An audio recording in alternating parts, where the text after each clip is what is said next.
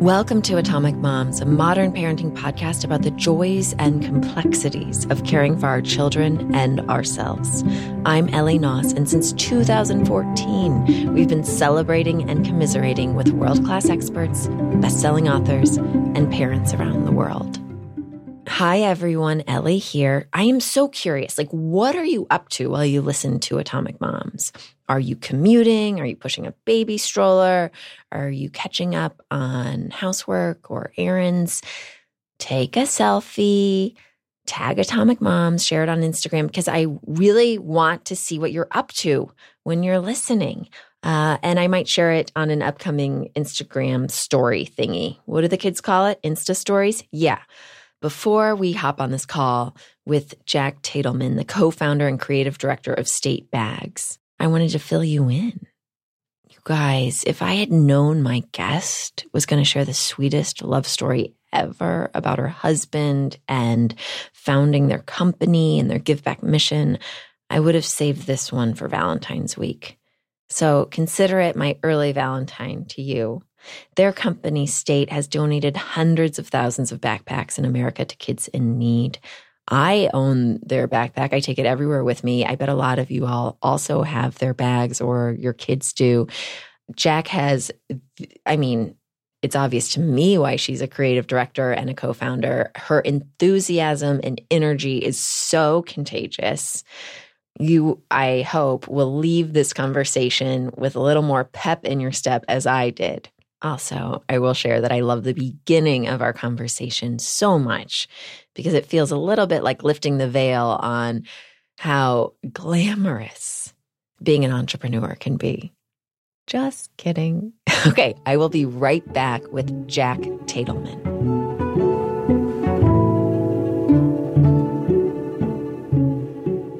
Hello, it's Ellie again. Is that better? It is better. Thank you so much. Sometimes no I just problem. have to unplug something and plug it back in. I mean, that's the trick. Right? Always? Yes, always. Okay, so we're calling you at your offices. I'm assuming in Soho. Is that correct? Yep, that's right. Okay, so set the scene for us, Jacq. Like, what's on your desk? Like, what do you see out your window? What What's the snack situation? Oh my God. So, well, right now I'm actually sitting in our conference room, which usually is a glass fishbowl. But right now, we've moved all the racks for our fall 2019 season. So all the samples for fall 2019, men, women, and kids, are all racked up and shoved into the conference room. So I'm essentially like in a bunker of backpacks right now. I think this is why um, your sound is so good. I need that oh, for the good. podcast studio. Because yeah, a bunker of backpacks is like kind of perfect for a sound situation. Yeah, it was on purpose. It was on purpose. Totally. Yeah, so we're in Soho. It's great. I actually just got a huge, I'm in charge of snacks in the office because I maintain a very healthy lifestyle and I kind of um, push that and like um, on our on our team a lot. I obviously, you know, I'm not like here shaming people who do eat the honey nut Cheerios with whole milk that I do buy all the time. Um, but I just ordered a big delivery of snacks for the team. So we have a huge cabinet filled with really delicious snacks right now and some ready to drink coffee. And we actually just did a team like physical exercise, Sally Ups, which we do in the afternoon pretty often. And now I'm like bunkered in the conference room with the space heater talking to you. what is a Sally Up? So there's a song by Moby, and it's called, it's actually called Among the Flowers or something like that. Um, you wouldn't know that it's actually a song that CrossFit uses at the mm. end. I'm not a mm. CrossFit person, but I just know this that they use it at the end of their workouts, and it's like it says like bring Sally up and bring Sally down over and over again, so you can do it with like squats or planks or Burpees. whatever. And yeah, totally. So we just did it with our office with squats.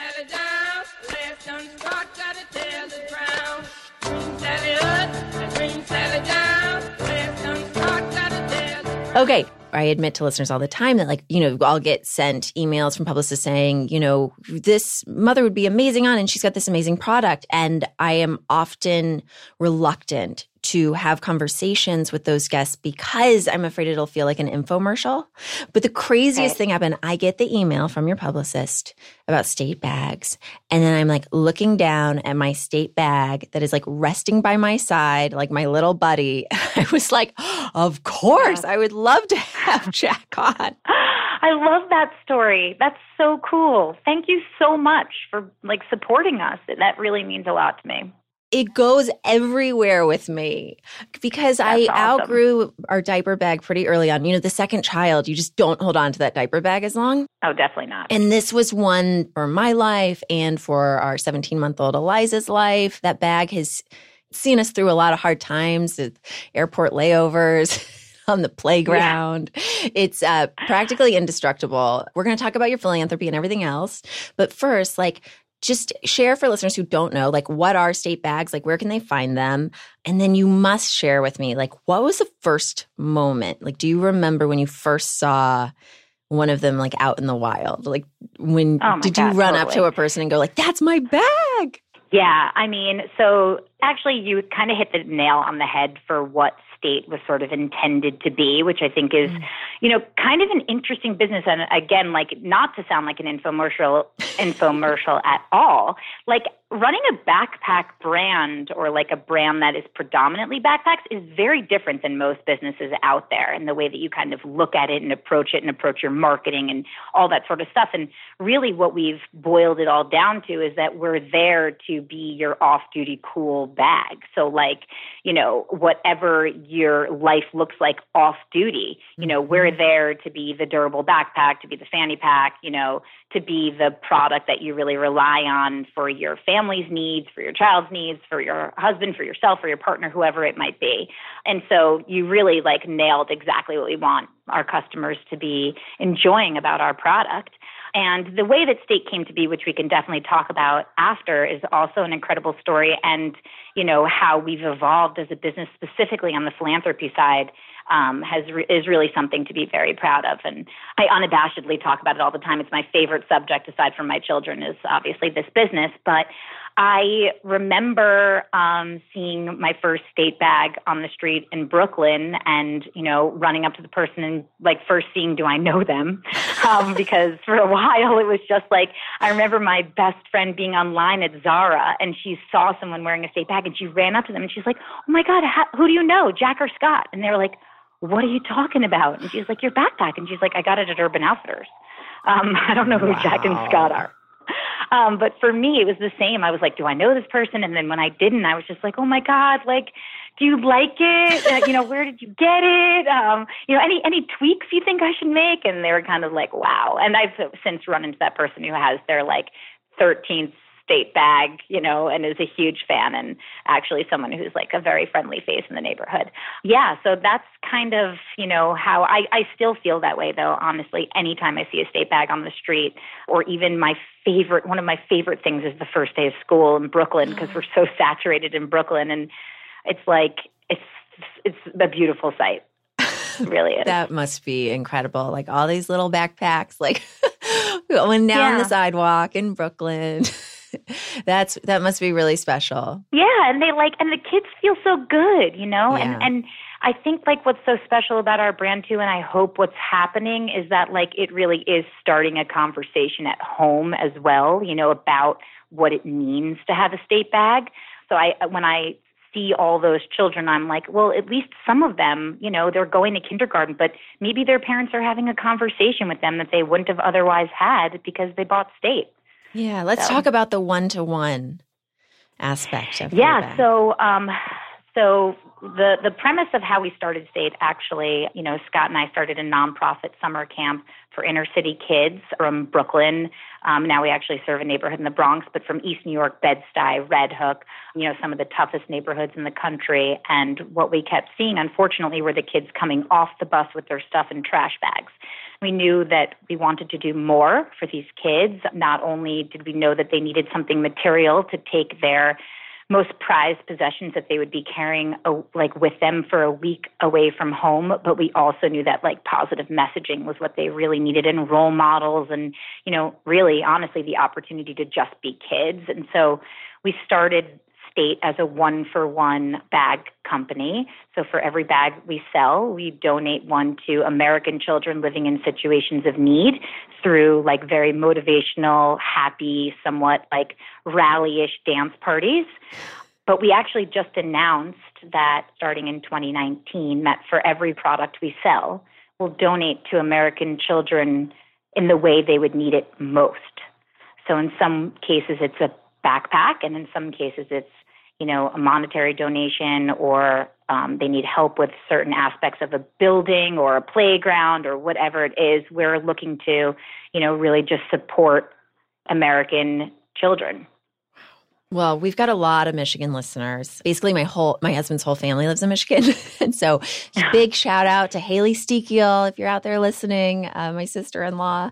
And uh, I saw that you did one of your bag drop rallies in Flint, Michigan. So, can you talk to us a little bit about that experience? Yeah, actually, that was one of the first experiences that was really enlightening for us.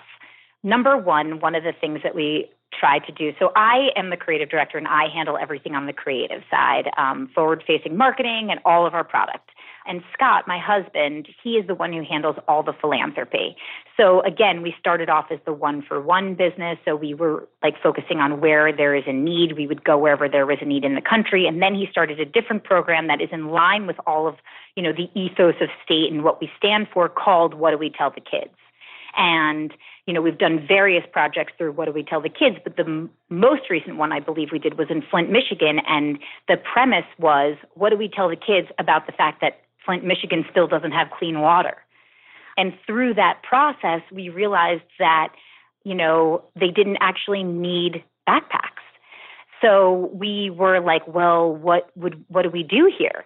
So one of the first things that we did was create a What Do We Tell the Kids project around local heroes of Flint, Michigan that are doing things not only to um, support the water crisis, but also things within the community like anti-bullying campaigns, campaigns for um, bringing awareness to Flint, campaigns about actually getting clean water to, to, to the schools, like all these different things that these local heroes were doing. And we created a whole illustration series behind it that we put through social and we emailed about to say, like, look, there's still a water crisis, you know, but there are people who are bringing light to the community and who are trying to make a difference in a way to teach these kids you know that they mean something that it's not you know just because they can't get the proper funding or whatever the, the actual issues are, there is still light within these communities, and there are still people who are doing everything in their power to make sure that these kids feel supported and loved, and like they can, you know,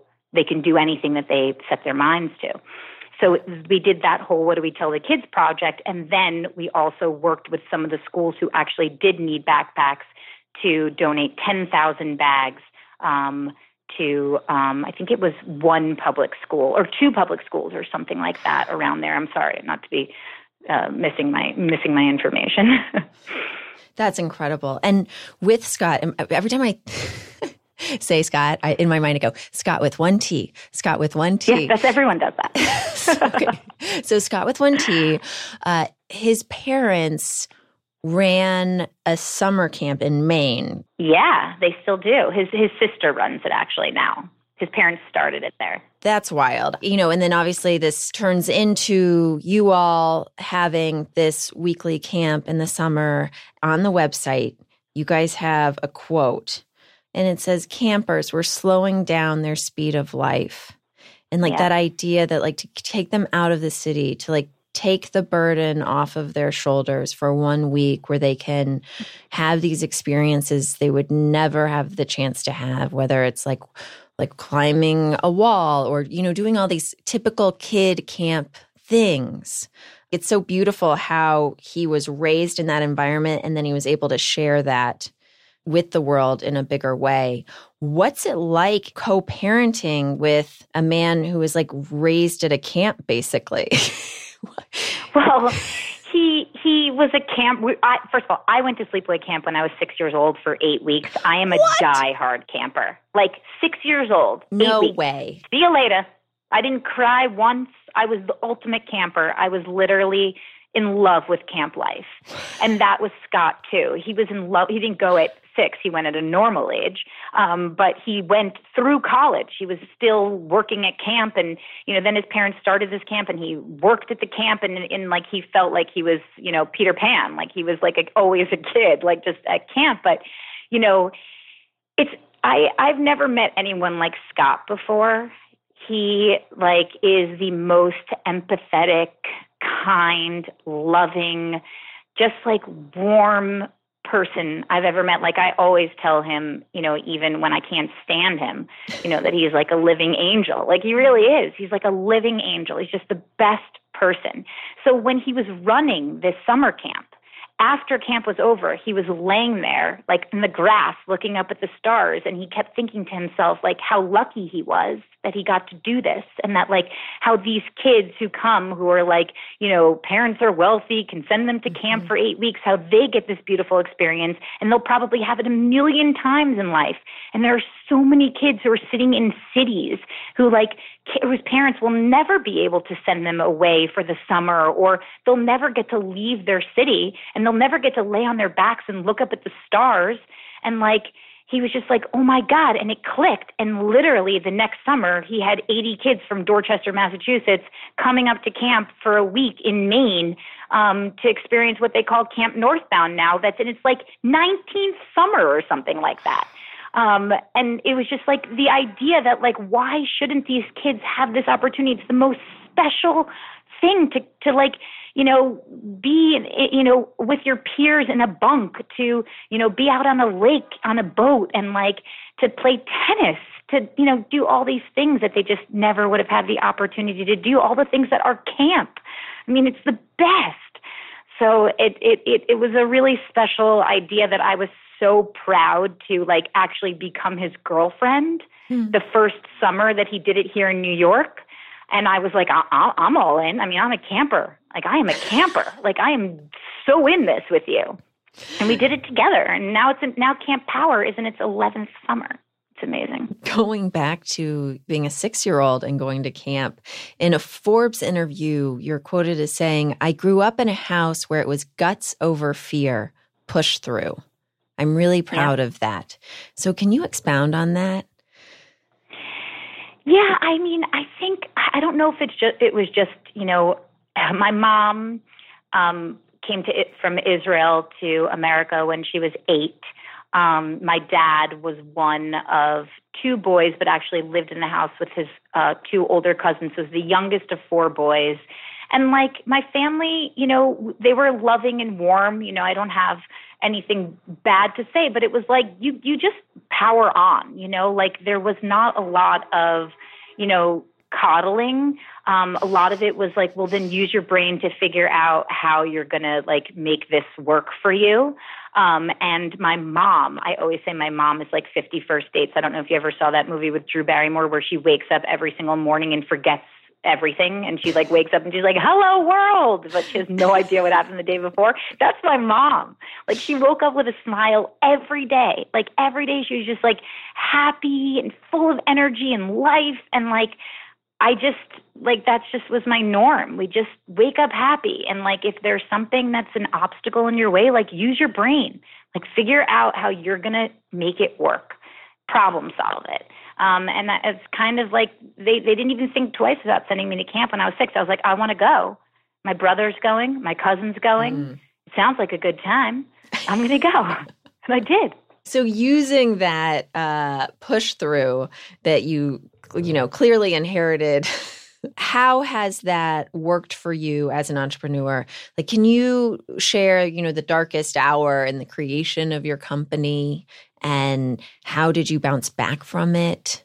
Like, how did you know yeah. to keep pushing through and not to quit or just pivot in a completely different direction? It has not yet occurred to me to quit, which has been the number one thing. I mean, I can, I'm sure for all the entrepreneurs out there listening, you understand how crazy it is to start a business. It is like, it, it really is so unbelievably difficult to number one create a brand and then to support it with a business. Um, but there have been, and so there have been a lot of dark moments and a lot of really low moments. Um, but it has never occurred to me to quit because immediately I go into problem solving mode, like the first time where I've told this story so many times and it's just still like gives me goosebumps to think about it. But right after we launched the brand, um, Scot and I went on vacation and um, I was standing behind him and his backpack was ripping and I was like, oh my God, your bag is ripping. And he was like, what bag? I'm like, your state uh. bag is ripping. And we had just launched, we had just been written up in Daily Candy on Vogue. We had a launch party. We'd sold hundreds of bags at that point in time.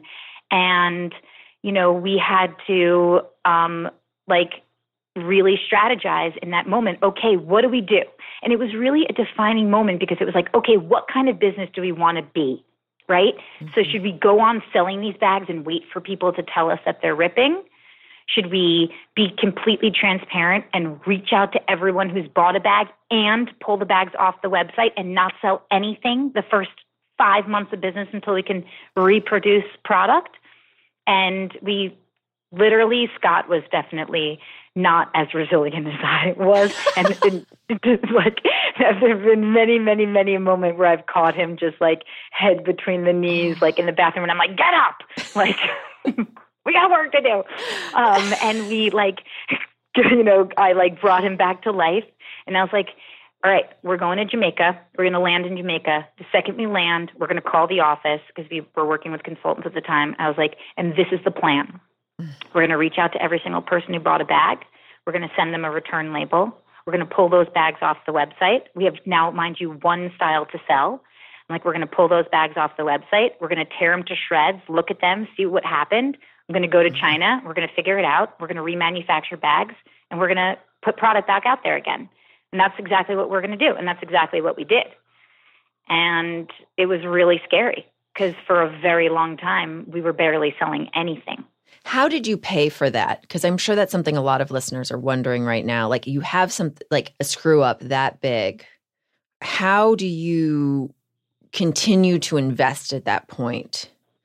Or how do you convince yourself that it will be different in 5 months and that you'll launch? I mean, obviously the story turns out really really well looking back. But in that moment, how do you say, okay, we're going to continue investing in this? We had we we we, we didn't even consider not honestly. We we were self funding, um, but you know we were like we will just continue to take the hit. We we had so much love, and that's another piece of advice I always give to other entrepreneurs who are just starting out where it's like if something like that happens to you in the first couple of months of business do you love it enough to like literally fight for it. Like we loved this business to this day. We feel the same way about this business. We loved it, the idea of it so much. And we knew that we were going to be the type of business that was going to make change. We were at least going to start a conversation. We were going to at least plant a seed. And we knew that we would be that company. And so it just wasn't an option to give up. We were 100% going to fight for it. Um, and yeah, we sacrificed a lot. We still do sacrifice a lot, you know, to fund this business and to keep it going. But again, like there is no other option for Scot or I. We just absolutely live for this company.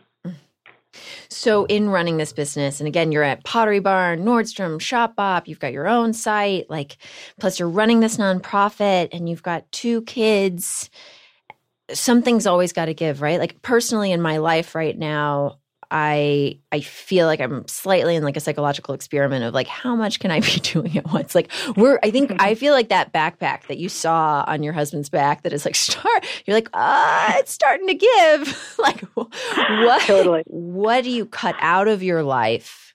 It you know intentionally. What do you cut out of your life in order to make all of this work? I mean, I guess like it, it depends on what day you're asking me. You know what I mean? Like I feel like I'm always failing at something, which I hear all the time, you know, from other mom entrepreneurs too, like, and moms who are busy with work and all that sort of stuff that like, it just always feels like you're failing at something, you know? Um, and I tried to like like kind of like how my mom was, you know, wake up every single day with a renewed perspective and like kind of say to myself like today, you know, I'm going to really focus on X, Y, or Z and like really try to accomplish that goal and that will make me feel like I did something right today, you know, even if it's just like call everyday athlete where, my daughter takes like rock climbing classes and cancel the class. You know what I mean? Mm-hmm. Like, like it could be something very small, but if I did it by the end of the day, you know, I feel really good about myself. So setting these smaller goals um, to just make myself feel like I've, and I actually try to set them in several different facets of my life too. So like accomplish something for that has been like looming for for state, for the kids, and then like for my marriage, which I think, mm-hmm. if I'm answering honestly, is probably the thing that like suffers the most in my life because I also see my husband every single day at work. And so mm-hmm. you feel like you've spent that time together because you saw each other. And so it's harder to like work on, you know, finding more time, you know, right. to be together. Um, so I'd say that like that part and like the communication, because it's also like sometimes like if we have a, like an argument in the office where he's like, you like you made me feel bad in that meeting that I didn't you know finish that blah blah blah, and like I'm like you know what, like tell your story walking. you know, like I'm not in the mood to communicate with you right now. Yeah. Okay. I'm co writing an ABC sitcom with my husband. It's inspired by this podcast that we're doing right now and also by our little family. And like, it's the first time my husband and I are working together. So we're like writing together all the time. And then at night, like it'll just, things will pop up. Like okay, how do you set your boundaries at home? Like, or is he allowed to wake you up with a business question that'll like just, you know, send your heart racing? How do you set well, those limits? Yeah, I mean, like, it's like, oh my god, I, I don't set limits. Are you kidding me? I'm like so irrational about things. There's like no like there's no method to my badness. Like sometimes he can ask me a business question and I'm like, oh, I love talking about state. Yeah, mm-hmm. ask me whatever. And then other times I'm like, why are you asking me that? Didn't we already talk about that? Didn't you, were you not paying attention in the meeting? Like someone else already said that. Why do I have to tell you all over again? Why do I always have to tell you all over again? You know?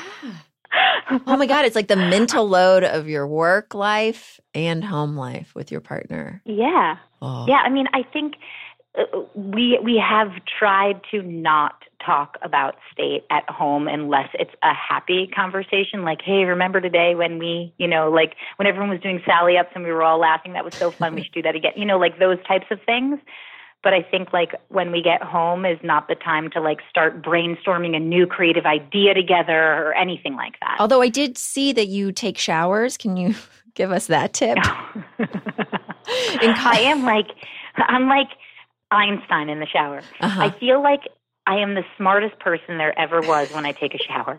And I don't know, once I get out of the shower, I'm like me again. But I, I come up with the greatest ideas for business in the shower. I take one every night and I like I take one every morning too, but I take one at night to just like relax and like let the day go. And I like I like have this like way. I I wish like Scot has done an impression of me. I don't even know what's going on in the shower because I'm so deep in thought that I like shift off my feet and I'm just like sitting there and I just it the whole day sort of resonates with me and I can like reflect and then I usually like come up with some sort of like either hypothesis or idea or whatever. It just is like my it's like my safe place. Mm-hmm. Okay, when you look back at this time in your life, you know, with your children as you know, an attentive parent, like what do you what do you want to remember? Um, what are the little moments that you're sort of packing away for, you know, when when you hit the empty nest someday? I love like I mean right now they're at such a gr- they're both at such great ages. They're 6 and 4. And um like my parents got divorced when I was 11 and I was really wanting more than anything out of life to have like a happy home and like have a really close family. Um, I just, I always wanted it. I literally, like, it was probably in my lifelong goals, like having a family that was really close, you know, was my number one thing. And I live for the moments when we're like like almost nose to nose like on the couch and I just like I love looking at their faces and like I I I try to just say to myself like this is these are the moments I'll never forget. Like looking at their faces like as they're growing and they're becoming people and like seeing how they're like starting to look a little bit like me and a little bit like Scot like and it's just I I'm like I'm the most like I, I'm the most nostalgic over our connectedness, you know, throughout you know their lives so far, and just you know that that that feeling of like these are my kids, like this is our family. Um, you know, I just I I really do like take a step back and like look at us a lot, yeah. and I think that that's what I'll, will be like ingrained in my brain. Well, Jacq, you just turned my whole day around. Thank you so much for speaking with me. Oh, of course. Where can our listeners find you? On Instagram, I'm Jacq Tate, J A C Q T A T E. And you can always kind of discover what I'm up to um, at statebags.com. Great. And we'll have more information on our website, atomicmoms.com. Thank you so much for this lovely chat. I I'm like feel weirdly energized to go pick up my preschooler now from school. oh, good. I'm glad I can give you that last bolt of energy yeah. before they totally make you crazy. Again. I'm going to study her face until she drives me nuts oh, again. Do it. do it. Thank do you it. so much. Super appreciate it. Okay, so listeners, please subscribe on iTunes, leave a written review. It can be as simple as a, you know, one line. Reading the reviews really make my day.